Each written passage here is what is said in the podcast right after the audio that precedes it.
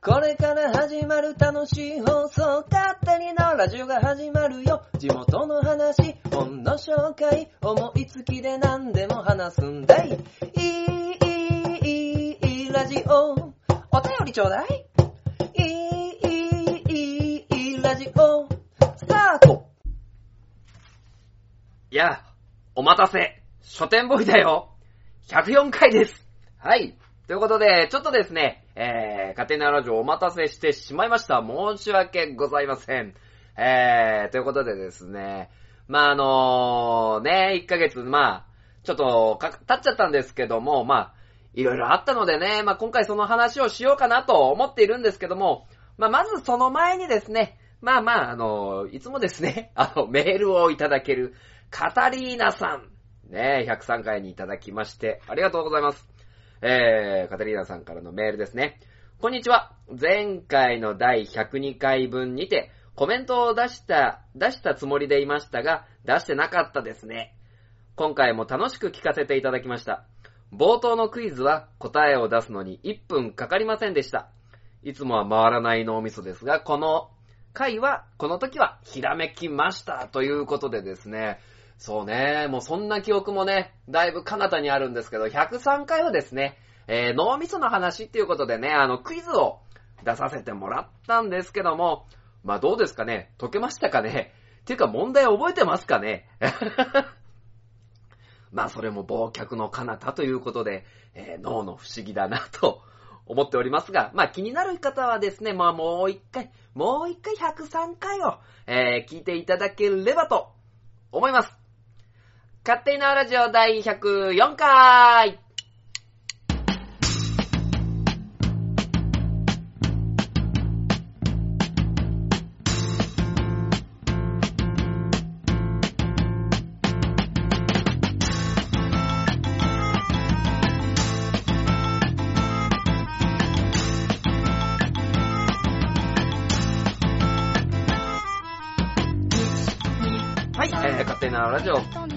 改めまして、勝手なラジオパーソナリティの書店ボーイでございます。やっぱりね、1ヶ月ね、空くとね、調子が悪いね、調子が。まあね、あのー、まあまあ、ちょっとね、1ヶ月経っちゃってね、まあいつもいつもね、あのー、申し訳ないみたいなね、ところでね、お話をさせていただくんですけども、まあ、そんなことも言ってもしょうがないのでですね、まあその分ですね、えー、内容が濃くなればいいなと、えー、思いながらお話しさせていただきたいなと思っております。まあね、えー、まあ今回はですね、まあ、雑記というですね、まあ雑日記みたいな感じでですね、まあこの1ヶ月ね、あったことをですね、まああの、お話しできればなと、まあ思っています。まあね、こう、1ヶ月ね、まあいろいろと、いろいろとですね、あったわけですよ、私も。私もね。まあ、ということでですね、あの、そこをですね、あのなんとか項目に分けてお話しさせていただこうと思ってますので、まあ、雑記というところがですね、あの、前半ですね。で、後半はですね、あの、本の紹介を、まあ、いつも通りさせていただきます。えー、今回の本はですね、チャップリンの影、えー、大野博之さんが書かれた本でございます。まあ、あの、ちょっとね、ツイッターでもね、あの、チャップリンに触れたいなんてことをね、あの、書かせてもらったんですけども、まあ、そのね、あの、チャップリンの、えー日本人秘書、日本人秘書がですね、あの、いるんですけど、その方の目線だったり、えー史実を、えー含めた、えー本の紹介をさせていただきます。ということでね、あのーなんとか今回、勝手なラジオ104回もですね、あのー学べることをお伝えできればなと思っておりますので、えー皆様ぜひともよろしくお願いいたします。それでは始めて参りましょう。この番組は愛知県東海市に住みます書店ボーイが勝手にお送りするラジオです。スタートしまーす。生ラジオ生はい。では、104回のですね、あの前半のお話をさせていただきたいなと思っております。まあね、あの今回ね、雑記というところでですね、まああの、まあまあいろいろ項目にですね、まあ分かれて、えー、お話しさせていただくのでね、まああの、聞きたくねえよみたいなね、人はですね、えー、まあ飛ばしていただいても、あのまあ構わないっちゃ構わないし、あの聞いてほしいっちゃ聞いてほしいし、ね、えー、いろいろとね、えー、悩むんですけども、そうだな。まず、一つ目としてはですね、まあ、あの、この番組でもですね、あの、まあ、ちょこちょこ告知させていただいておりました。えー、オールナイトニッポンのですね、オーディション、こちら、落選しましたあー、落選した、悔しいねえ、悔しいね。まあね、あの当然ね、あのオールナイトニッポンっていうですね、超有名な看板の、あの、番組のオーディションなわけで、まあ出られる方もですね、あの、芸能人の方が多いんですよね。歌手の方だったりとか、あの、芸人の方だったりとか、俳優の方だったりとか。で、まあ、一般の方でもね、例えば YouTuber だったりとか、あのそういった人、あのが、まあ多い中でですね、まああの僕っていう、えー、まあ人間でね、言ってみるとね、あのまあまあ、やっぱり箸にも棒にも、まあ、かからないっていうところが、まあ正直なところなんですよね。まあこう、ね、まあその3分間、3分間の、えー、なんだ、あの、最近あった残念なことっていうね、あの、お話を、をですね、させてもらって、えー、まあその3分にですね、まいろいろ詰め込んで、まあ、挑んではみたんですけども、まあまあ、やはりですね、あのー、やっぱり、やっぱりこう、うまくですね、あのー、票を伸ばすことができなかったというところが、まあ、敗因ではあるんですけどね。まあ、まあ、個人的にはまあ、当然ね、あの、しょうがないと。まあ、やっぱりそういうね、あの華やかなところ、華やかなところっていう方はあれだな、あの、芸の世界で、あの、勝負している、まあ人たちとね、なかなか肩を並べてっていうところでね、あの、今の活動的なところで言うと、まあ、当、え、落選はもう当然のことだなと思ってるんですけども、思ってるんだけども、まあやっぱり悔しいよね。あの そう自分が評価されるっていうところで、あのー、それで落選するっていうね、ところはね、やっぱりもう悔しさはあるわけなんですよ、僕にもね。あのー、なのでね、まあ、もし来年も やるんだったら、まあ、今から言いますけど、来年も出ます。でね、この、やっぱり1年の積み重ねなんですよね。どれだけの方に聞いてもらえるようになってっていう。まあ、あの、この勝手に縄ラジオはね、別に、なんていうかな、僕も楽な気持ちで結構喋ったり、あのー、させてもらってるので、聞いてよ聞いてよみんな聞いてよみたいな、あのー、形でね、あのー、勝負してないところっていうのはあるんですけども、じゃあでも、そのね、えー、戦っていくためには、まあ当然それだけじゃいけないっていうところもありますので、まあちょっとね、あのー、リベンジ。ね、リベンジをですね、見据えてね、あの、頑張りたいなと思ってるんですけども、まあ、あのその3分間のね、あの動画の内容としては、えー、日本放送批判を繰り返し 繰り返し、えー、奥さんに熟年離婚をですね、えー、迫られたお話をさせてもらってますので、まあ、興味ある方はですね、えー、ぜひとも聞いてみてください。いやー、辛いよー。熟年離婚とかね、匂わされると。ね熟年離婚かー、そっかー。ってなるからね、あのー、まあまあ僕のようにならないように皆さんしていただけたらなと思います。で、えー、まあまあ、オールナイトニッポンのオーディションはまあ、落ちてしまったわけなんですけども、えー、次にですね、これは3月17日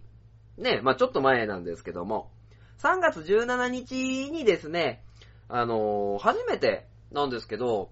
えー、これはもう東海市の大田川駅の中にあるですね、大屋根広場、駅の中というか、駅の周辺にあるですね、大屋根広場の中にですね、あの、東海市のコミュニティ FM のラジオのサテライトブースがあるんですよね。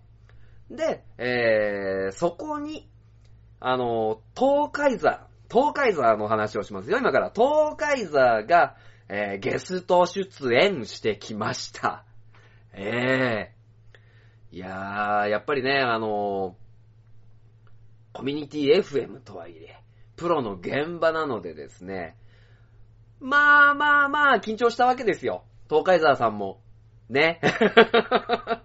この中で見てくれた方いるのかな？あの、はじめにね、メールを読みさせていただいた、あの、カタリーナさん。カタリーナさんがですね、あの、その番組を撮ってくれてたんで、後で僕もね、あの、それをいただけたらじっくり見ようかなと思ってるんですけど、ま、これもね、全力を尽くしてきましたよ。ね、全力で。で、その、チタメディアスさんの、えーコミュニティ FM のラジオ番組の、えータックインさんがやられている大田川放電所っていう番組に、あのー3月24日にですね、幸せ村ワクワク春祭りっていうのがあるんで、えーその告知に、あの、出させてもらいました。でね、あの、東海沢さんね、あの、だいぶ鼻息も荒くね、あの、傷跡を残してやるじゃないですけど、ブンブンブンブンね、あの、結構、こう、ふん、ふん、ふん、ふん、ふん、みたいな感じでですね、言ってたのでですね、あの、感想としてはね、ちょっとね、名古屋吉本のタックインさんとはですね、ぶつかっちゃったな、トークが。そこ反省点。もう喋りたいばっかりになっちゃってたからね。あのー、今日いかんね、あの方が多いね、喋りたい。この、考えながら喋ってる感がね、まあ、やばいったらないんだけども。結構ね、あのー、なんていうのかな。僕もこうね、あのお話をいろいろ喋ってるので、こう、いろいろ詰め、詰め込みたいんですよね。一つのトークの中に。あの、コメントっていうのを。ただその間がね、間がね、あのそんなに口数ないだろうみたいなね、あの感じにおそらくなっちゃってたので、ックインさんが入ってくる、僕も終わってない、えー、そして、僕、タックインさんが終わってないのに、僕も入ってしまう。っていうね、あの、悪循環が あったので、まあね、ちょっとぶつかったなっていうところはあるんですけど、でもまあ、聞いてくれた、えー方から聞くと、まあ、おおむね、ちょっと好評だったので、まあそこはね、あのー喜び、まああのなんとかですね、まあ、傷跡残すって言ってもですね、まあ、かすり傷ぐらい、本当にね、あのー蚊が3匹ぐらい刺した感じかな。蚊が3匹ぐらい刺した感じで、えー、出演のトークの部分できたかなと思うのと、あとはやっぱりね、3月24日。の幸せ村のイベントの告知というところで、さてさて東海沢がどんなショーをするのか。ね、あの、ブルゾンチエミを扮したね、あの、怪人もそこに出てきて、で、幸せ村のイベントの神様っていうのも出てきていて、あのいっぱいね、いろんな人と絡めた、あの大田川放電所のイベントのそのトークでしたね。これ、あと、ちゃんとね、僕も見直して、トークの反省をしないといけないなと思ってるんですけども、まあ、おおむね、うまくいったかなと思いますね。ただちょっとね、あのーその名は東海沢の曲をですね、本当は曲紹介、まあ、したかったんですけども、それがね、ちょっとね、あのーできなかったっていうのはですね、作っていただいた、あのジャンボさんにちょっと申し訳ないなっていうのは、一個ありましたね。そこも、大きな反省点の、えー一つでございます。ねえ。どう？あの、ぶつ切りぶつ切りで話してるけど、ついてきてくれてるのかな？大丈夫かな？さてさて。まあ、ここからね、さらにぶつ切りになるんですよ。な、あの、なんて言ったってね、あのー曲を、ちょっとね、一瞬流そうとしてるので。というのもですね、えー、今回かけさせて、まあ、いただきたい曲っていうのはですね、渡り変わらなでしこっていう曲。あのー昔のですね、勝手なラジオでもですね、結構流させて いただいてた曲なんですけども、で、今回なんで流したいのかなと、えー、いう部分で言うと、今まで、えー、それこそ、もう4年とか、4年も前じゃないかな、前に、あの、山田淳平くんっていう和太鼓奏者の人がいて、で、山田淳平くんの、えーイベントが西尾市であったんですけど、それをちょっと手伝ってよって言われた時に、えー何を手伝うのかって聞いたら、えー渡り町？宮城県の渡り町のイベントブースが出るんだけど、あの、そこをちょっと手伝ってほしいんだっていう話を、えーしてもらって、でね、その時に、あの、渡りの、あの、方々、あの、渡りの小学校の先生だったりとか、あの、つくしの会っていうね、あの、NPO 団体をやってる方と、えーお、お知り合いになりまして、で、まあ、その場でツイキャスで放送させてもらったんですね。そのツイキャスまだ残ってるのかな？ちょっと探してみないとなんですけど、そのツイキャスをやらせてもらったっていうところ。で一緒にそのイベントをやってた時にですね、まあお知り合いになって、えー僕の連絡先も聞いてくれて、あのーちょくちょく連絡してくれた、あのー、まあもう、鈴子さんって呼んでるんだけど、その鈴子さんから、あの、久々に、まあ連絡があったんですよね。でね、その、鈴子さんっていう方、まあ本当にすごい、まあ人で、もともとね、あの、震災が起こった3月11日の2日後に、まあ手術をしないといけない体だった人なんですけど、手術をしないといけない体、えー手術をしないともう、もしかすると長く生きれない状態っていう体の時に、まあ震災が起こりました。まあ当然ね、あの、宮城県なので、まあ手術をするっていう状況じゃなくなってしまったっていう状況があるんですね。で、この3月11日境に、で、手術、もう結局、鈴子さんはしませんでした。で、鈴子さん手術しなかったんだけど、まあその東北の状況、日本の状況っていうところを、まあ見てですね、こう、動かないといけないって思ったんですね。で、その、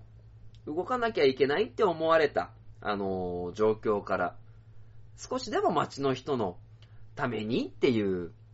ところで、いろいろ活動し始めました。つくしの会っていうのも、まあその、一つボランティア団体であったりとか、まあその復興っていうところで、渡り町のですね、まあ観光資源というか、渡り町で、えーできた食べ物だったりとかを全国に知っていただくっていうところで、まあその、山田淳平くん、和太鼓奏者の山田淳平くんはもともと知り合いだったのかな？淳平、あ、違う、淳平くんは震災後行ってるか。えー淳平くんと知り合い、で、淳平くんの、まあイベントだったりとか、その他呼ばれた、まあイベントに行って渡り町。でみんな見てって渡り町っていう形で、ね、あのーいろいろ活動を、まあしてる中で、で、もともと、本当は3月13日に手術しないといけない体であったのにもかかわらず、今、その、体っていうのは手術前よりも、まあ、元気になられて、ね、えー、で、ますます精力的に活動しているっていうものがあるんですね。で、いろいろちょこちょこ、まあお電話をいただいてて、で、取れない時もね、あの、やっぱり仕事があったので、あったんですけど、折り返し折り返しっていうのを、まあ、してたんですけど、まあ2年ぐらい前にね、あの、ちょっとぱったりと、あの、連絡が途絶えてしまって、で、時折ね、あのどうしてるかなとか、で、この間電話あったけど取れなかったなっていうね、あのまた喋りたいなっていう、なんていうのかな、まあ、こう、後悔というか、あの、ちょっと失敗したなっていう気持ちが、まあ、僕にもあって、ただ、その、その電話をですね、まあ、いただいたときに、まあ、それが、どれぐらい前かな、3月11日よりちょっと後だったと思うんだけど、電話をもらってね、その時は取れて、で、えー、元気な声を聞け、聞けたっていうのがね、やっぱり嬉しくて。で、ますますね、元気で、またあの、沖縄行くよとかイベントで。で、えー、あなたのところの子供さん元気とか、ね、また東北おいでとか、そういう声をね、あの、かけていただいて、この、本当に嬉しかったんですよね。あで、また繋がることができた。で、これね、本当だったら、あの、僕から元気とか、あのね、何にもなくてもかけなきゃいけなかったんだけどね、あの、なかなかその、日々の生活に追われてしまって、あの、かけれなかった。で、向こうがね、またあの、チャンスをくれたっていう言い方はね、ちょっと違うかなとは思うんだけど、また機会をも、設けてというか、機会ををくれて、また繋がれたっていうのがですね、この、オールナイトニッポンオーディション、ね、落選し、そして、チタメディアスでトークがぶつかり落ち込んでいた僕の心にですね、まあちょっと時系列あれだけど、まああの、やっぱり気持ちよくね、あの、抜けて、あの、本当にいいなと、まあ、思えた出来事だったんですよね。まあ当然その、いつもね、勝手に縄ラジオで311の特集っていうのを、まあね、あの毎回やらせてもらってたんですけど、まあ、いつからかね、あのそういう、できるだけの、まあネタって言ったらあれなんだけども、そういうのもなくなっちゃってね、あのなんていうのかな、自分自身ね、あのあ、これじゃダメだな、もっとな、寄り添いたいなと思ってたんだけど、こう、7年経って、で、何かその、なんていうのかな、自分の中でも消化しきれてない状態になってしまったっていうところで、またね、こういう風に、まあ、この勝手に縄ラジオ104回の中の一部ではあるんだけども、お話できたっていうことは、まあ、ありがたいなと思う次第ですよね。まあ、ということでね、あのーまあ、曲をかけるっていうことをお話しさせてもらったんですけども。で、この鈴子さんの話、何が関係あるかというと、その鈴子さんが作詞を、まあ、した曲なのでですね、あの、ぜひともまあ、で、これを鈴子さんは広めたいと、えーおっしゃってましたので、できるだけね、あの、そこの力になりたいなと思うので、えーぜひとも聞いてください。では、小野寺鈴子さんがですね、作詞しました。渡り変わらなでしこ。ちょっとですが、どうぞ。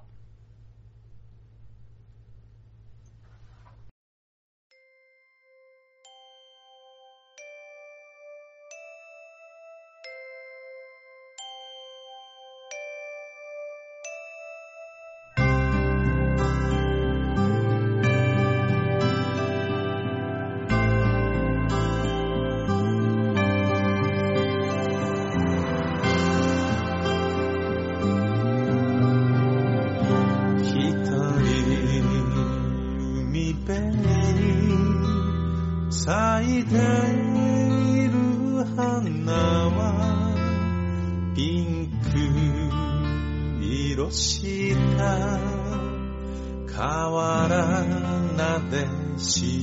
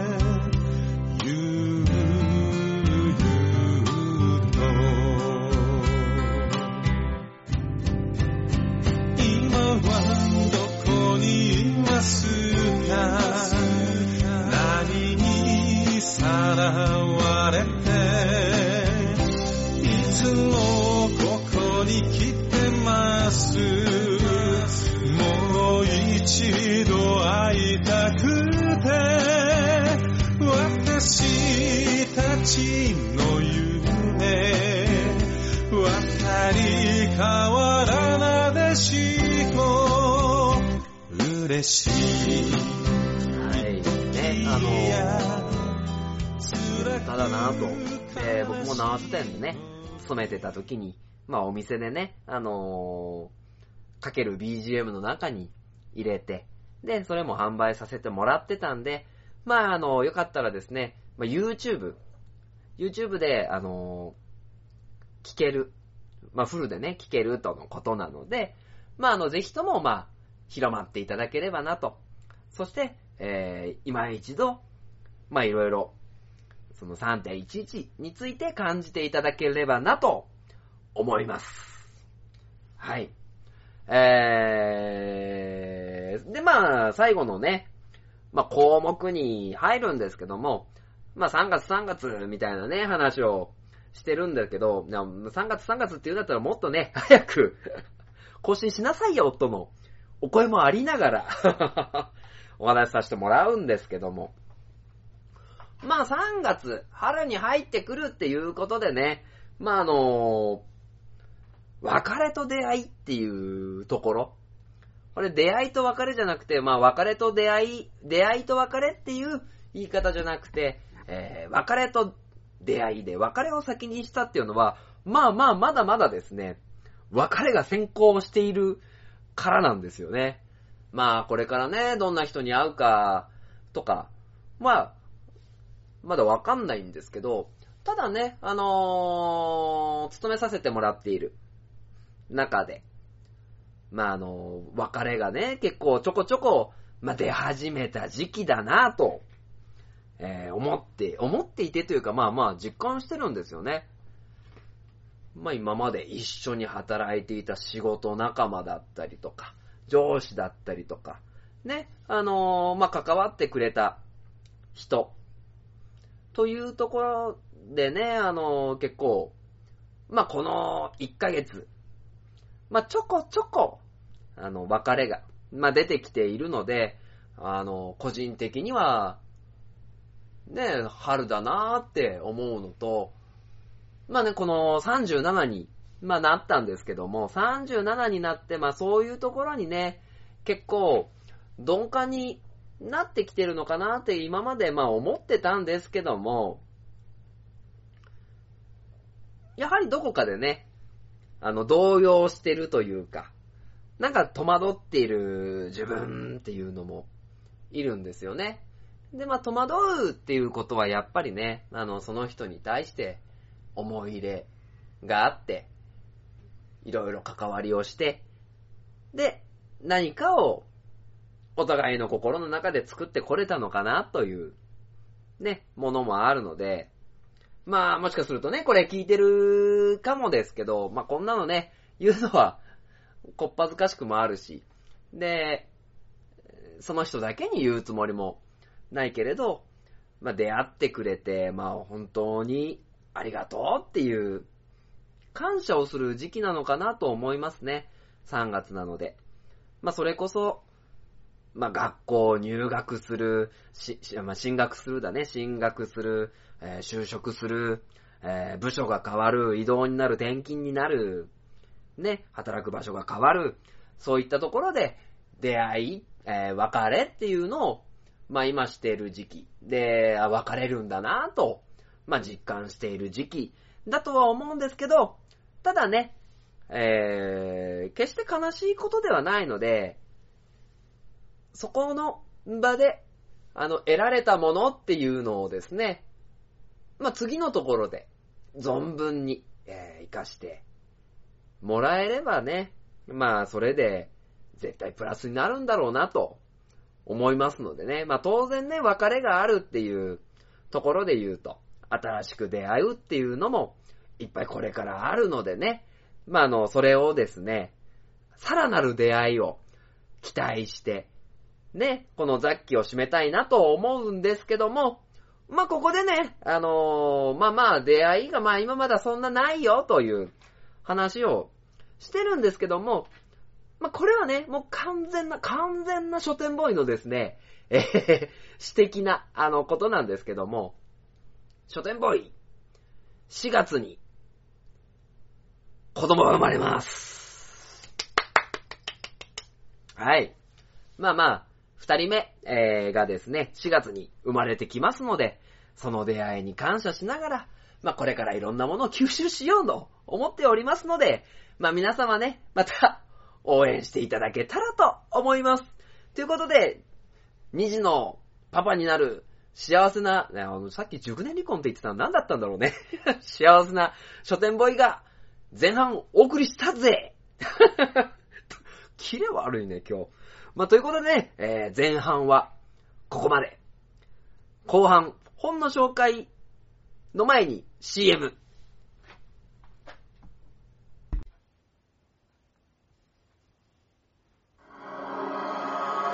鉄の町愛知県東海市が今危険にさらされているこの町は俺が守るフラッドは地中深くにある鉄の国アイロニアスから愛知県東海市にやってきた。俺が東海座？この町に新たなヒーローが誕生した。私に力を貸してほしい。共に戦おう戦おう。鉄の絆で結ばれた戦士の戦いが今始まる。鉄鋼戦士東海座。地域限定で人知れず活躍中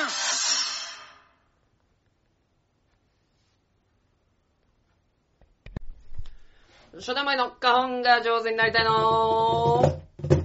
コーナー。はい、ということで、今回もですね、えー、書店ボーイが花本が上手になりたいなと、えー、いうことでですね、えー、まあ、花本を叩かせていただくわけなんですけども、まあ、このコーナーで、あのー、書店ボーイがフリー音源だったりとか、まあ、過去のですね、曲、えー、過去の曲ですと、あの、花本だけでね、あの、音階とかが、あの、音階メロディーがね、出しやすいのでね、そういうとこでやらせていただいてるんですけども、まあ、今回ね、あの、後半に紹介させていただく本が、あのー、チャップリンの、えー、本だということで、そのチャップリンのですね、あの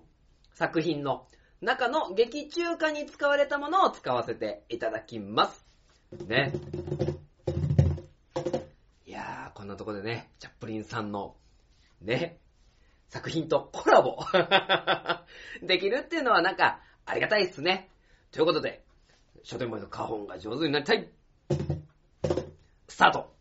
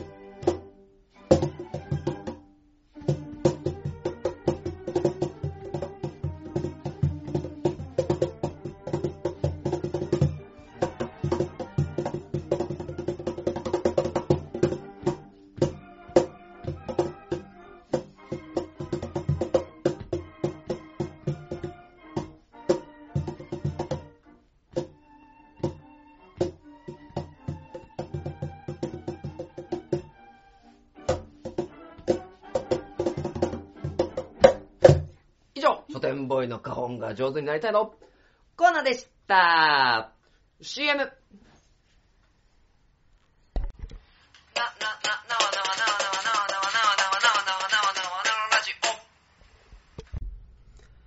はい、えー、それでは後半はですね、本の紹介をさせていただきます。えー、今回紹介させていただく本は、チャップリンの影大野博之さんが書かれた本ですね。まあ、この大野博之さんはですね、日本チャップリン協会の会長、脚本家、演出家の方であるんですけども、まあ、この、ね、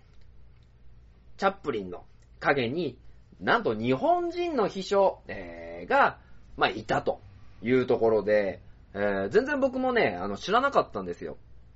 で、まあ、なん、なんでね、あの、チャップリンの、まあ、ものをですね、読もうかと思ったんですけど、思ったかというと、まあ、ちょっとね、個人的に落ち込んでいた、あのーことがあって、なんかそういう時ってね、あの、なかなかね、あの、いろんなものが、ね、憂鬱になってしまって、で、物事に取り掛かれないっていうことが、まあ、結構あってですね、まあ、それの、まあ、気分転換というか、何かその、パワーワードというかね、あの、奮い立たせるようなものがないかなと、えー思った時にですね、チャップリンの名言集っていうのをまあネットで見たんですよね。あのー例えばなんか、雨の日が好きだみたいな。で、雨に濡れて帰れば自分が泣いてるのが見えないからとか。えーで、僕がやっぱり残ってるのは、えー僕自分のチャップリン自身のいろんな悲劇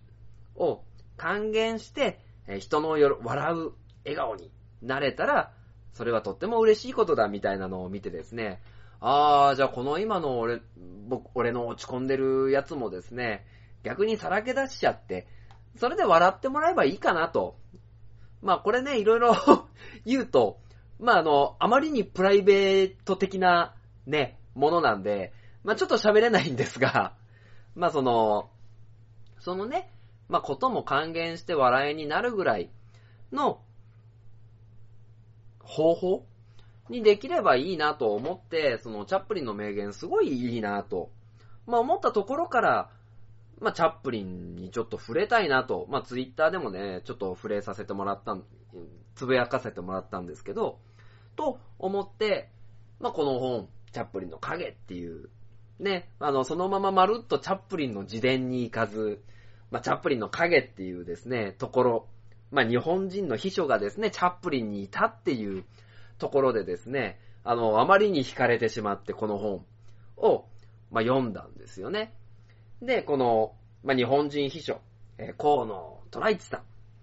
ていう方が、えーどういった生涯を送ったかっていうのが、この本の内容なんですけども、まず冒頭で引き寄せられるというか、まあ、チャップリンさん。チャップリンさんって言うとなんか変な感じだね。チャップリンは、まあ、あの例えばね、あの、ヒトラーのものになぞらえた独裁者とかね、そういう戦争に対してっていうところで、えー、もともとイギリス人の喜劇役者だったんですけども、アメリカから、えー国外追放というものを受けてました。で、その国外追放から、えーアカデミー賞を受賞するために、再び、あのーアメリカの地に降り立った時に、もう涙ぐみながら、ジャパンジャパン京都寿司天ぷらっていうことを涙ながらに、あのーね、開口一番伝えた。っていうところで、なんでそういう風になるんだろうと思ったんですよね。で、な、その時にですね、あの、隣にいたのは黒柳徹子さんらしいんですけども、もうびっくりしたって書いてありましたけどね。じゃあなぜ、あのーチャップリンが再度渡米した時に、ジャパンと、えー、泣き叫んだのか。っていうところを、この本を読んでいくと紐解ける、えーものになってます。で、えーこの、河野虎一さんは、えー、もともと広島出身で、生まれがですね、生まれがですね、えー1885年、明治18年、まだまだ戦争が、えー起こる前の明治時代の日本に生まれました。でね、もともと勉強が大嫌いで、まあ、あの、いわゆるですね、まあ、非行少年みたいな、えー、青年だったんですけども、まあ、この広島、広島のその田舎では名士と呼ばれた、えー家に育ったんですけども、どうしても、あの、広島のその地域でこのまま骨をうずめていく。自分っていうのは想像ができない。というところで、えー英語も喋れない、で、そんなに身寄りがない。っていうところから、えー渡米をしました。で、この河野虎一さんは、あの、人との関わりが、まあ大好きで、でね、あの、その当時、アメリカでも日本人街みたいなところがあって、まあそこでね、あの、一目置かれるような存在になっていきました。ね、あの、通常、例えば庭師だったりとかね、あのー基本的には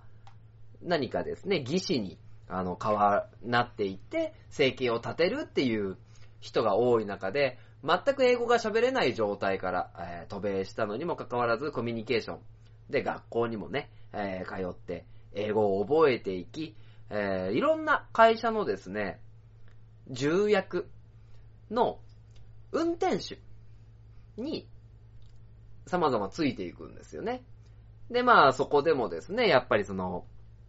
運転手としての配慮だったりとか、人を気持ちよくさせる、えー人の心に寄り添う、みたいなところがどんどん評価されていって、まあ例えばね、会社で言うと、まあ、重役、取締役から社長の運転手になっていって、で、社長の運転手になったらもっと大きい会社の運転手にスカウトされてっていうところでですね、どんどんどんどんその、運転手する相手が、えー変わってったんですけども、まあ、そこから、あのーある劇団のですね、えー運転手になるんですけど、今、チャップリンが、えー運転手を探している。というところで、河野虎一は、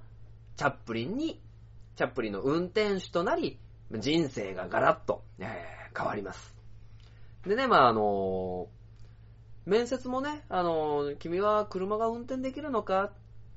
?Oh, you are smart. かっこいいね。っていうことだけでね、あのー本当に面接が終わったらしいんですけども、まあ、そこからですね、河野虎一の人生がチャップリンと、えー会合し、えー大きく変わることになります。で、この河野虎一はですね、その持ち前の、まあ、才覚、そして野心、で、えー配慮、などを得てですね、まあ、チャップリンと、チャップリンの運転手だけではなく、秘書という立場に、えー、立場がどんどん変わってきます。でね、まるでね、チャップリンとはね、あのもう、友達、まあ、それよりももっと深い信頼関係が、まあ、あったんでしょうね。で、チャップリンの、あの、本当に気まぐれな、あの、仕事ぶり。例えばもう撮影の時にはですね、夜何時でも呼び起こされて、ね、あの、一緒に付き合って、終わるまでいるとか、で、撮影中にね、犬が亡くなっちゃって、もう同じ犬を連れてこいとか、まあそういう、チャップリンは無理難題をですね、結構、河野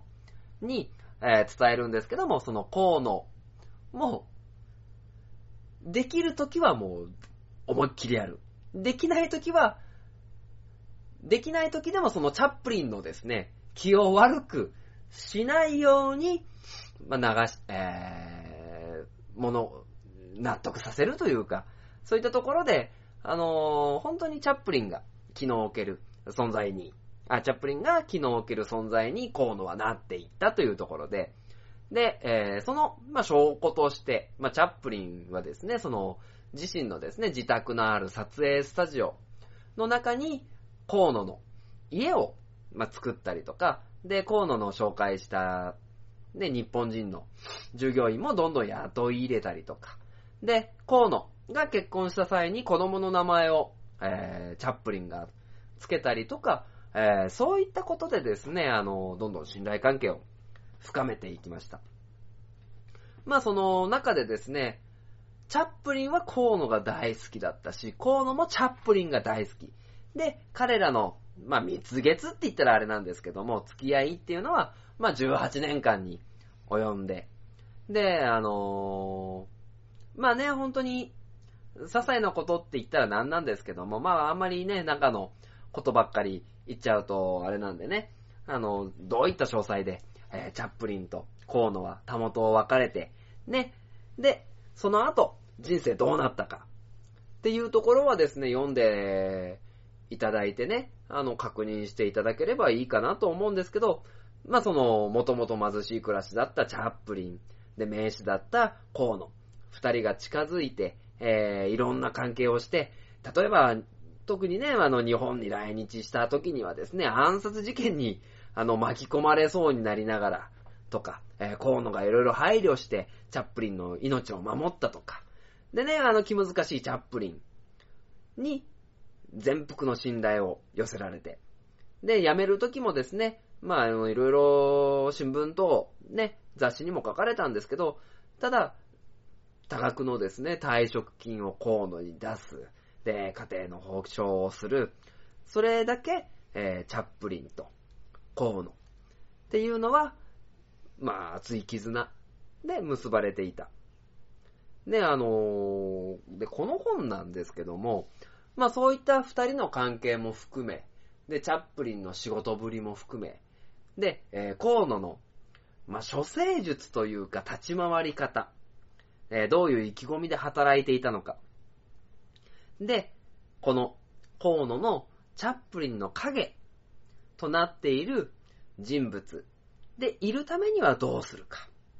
っていうところでですね、まあ、決して、えー、まあ、決してって言ったらあれだね。まあ、あの、大々的に表舞台というところには出てこないんだけど、まあ、例えば、で言うとナンバー2のですね、心得じゃないですけど、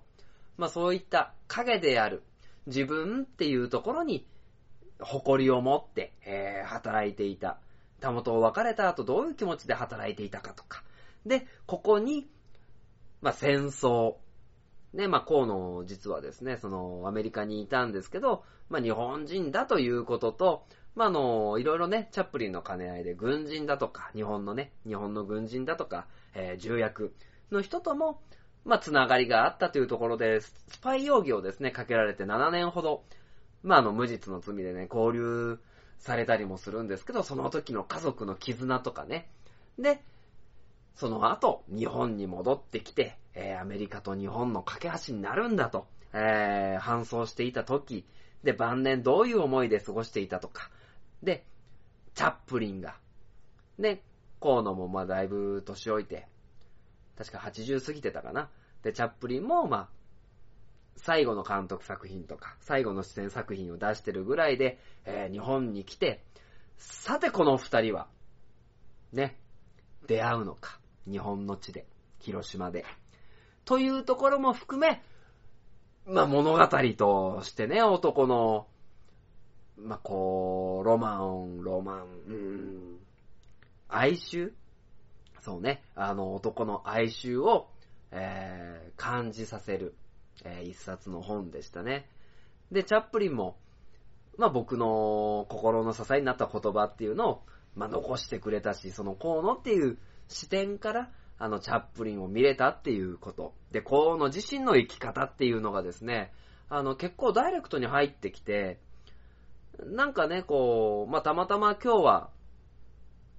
出会いと別れみたいなところを前半で話させてもらったんですけど、まあ、その、出会いがあって別れがあって、でもその後が大事なんだよっていうところをですね、この一冊から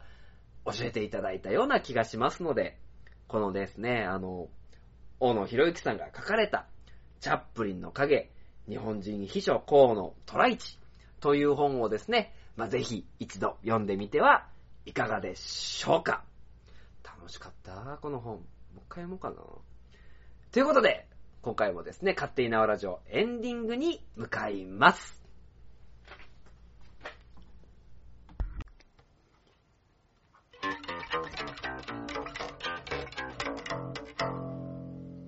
勝手に縄ラジオ。はい、それでは、勝手に縄ラジオ、エンディングでございまーす。はい、ということでですね。まあ、あの今回ね、出会いと別れみたいなね、あのことがですね、メインでお話できたのかなと思うんですけども、まあ、それよりもね、やっぱり、子供だね、子供。子供は、やっぱり、ねどうなるんだろう。ねちょっと自分でもわかんないけど、でもね、あの、逆子で、結構、大変だったんですよ、奥さんが。僕はね、あの、大変じゃないんですけど、まあ、近くにいるだけなんでね。まあ、そんなに近くにもいない、結構、まあ働き詰め、うーん、いやー、難しい話し方が、話し方が難しいんで、ですが、まあ、あの、ただね、まあ、新しい命をね、授かったというところで、まあ、あの逆子でね、結構、大丈夫かな帝王切開かなみたいな話をしてたんですけど、まあ、外観、外界展術を、えー奥さんがやってくれて、で、まあ、そこもいろいろ夫婦で話し合いしたんだけども、まあ、外界展術が成功してね、まあ、あの、自然分娩できるっていうところでですね、あとはもうすくすく育って、まあ、楽しくね、生まれてきて、で、まあ、長男の時とは違うね、こう、喜びだったりとか、えー学び方だったりとか成長の仕方をしてってくれたらいいのかなと、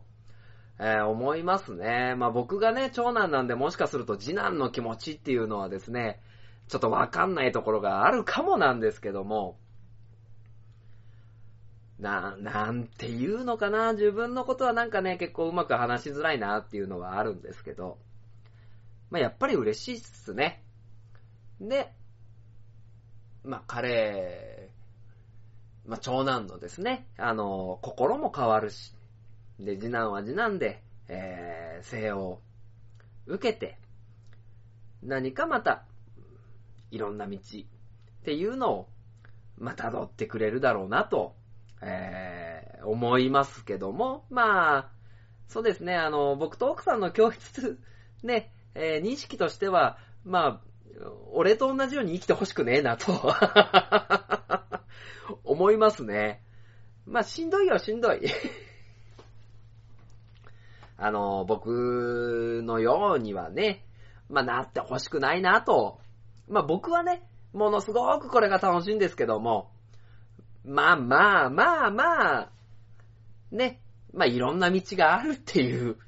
ことでね、まああの、まあこんな人生でもいいんじゃねえかなと、ふと思いながらお話しさせてもらってますが、まあ、子供二人にね、あの、実りのあるですね、人生を、送っていただければと思います。ね、ポッドキャスターはやらせないぞ。まあ、ということでね、えー、まあ、こんな父親を見ながらどう育つのかなというところが、まあ、楽しみがまた一つできますね。はい。なんか今日、今日は結構しんみりするね。まあ、ということで、えー、サクッと、えー、知多半島、そして東海市のイベント情報はい。ということでね、まずは、大府市、はい。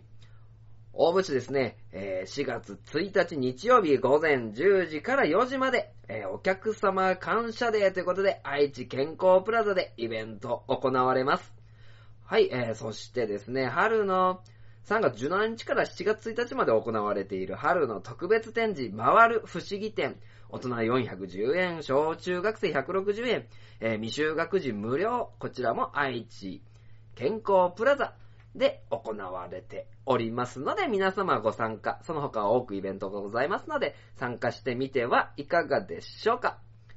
そして、4月21日から22日、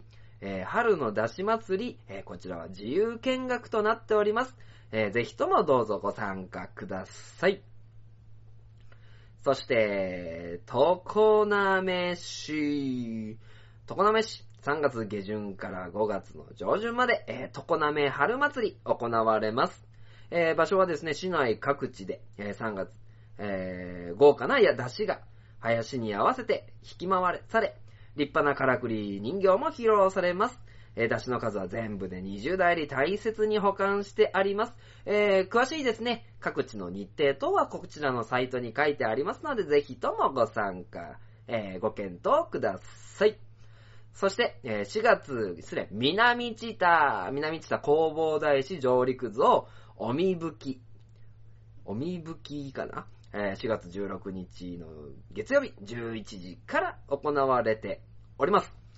そしてですね、あのーこれは知多半島全体になんですけども、あの、新しいアプリが、えーできてまして、チタンプというアプリなんです。これは僕もですね、ダウンロードさせてもらったんですけど、その場所にいてチェックインすると、えースタンプ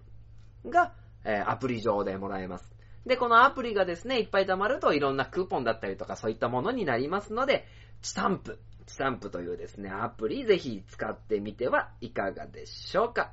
ね、観光楽しいよね。そして、東海市、東海市、えー3月24日から4月8日、ユーナルステーション、ユーナル東海1階にて、春のワークショップ、FM ラジオ作り。もうこれ聞いてね、ああ、俺絶対行こうと思ったんだけど、FM ラジオを本当に作る方ね。ということでね、あのー僕機械系ちょっとね、苦手なもので、ちょっと参加を考えておりますが、ただね、あの、そういう工作でね、あの、楽しめることは多いと思いますので、ぜひともご参加ください。そして、えー、少しですね、あのー前半でもお話しさせていただきました、えー、チサメディアスさんにも出させていただいて告知させていただきました。3月24日、えー、幸せ村にて、幸せ村ワクワク春祭りが行われます。えー、こちらですね、えー、東海座、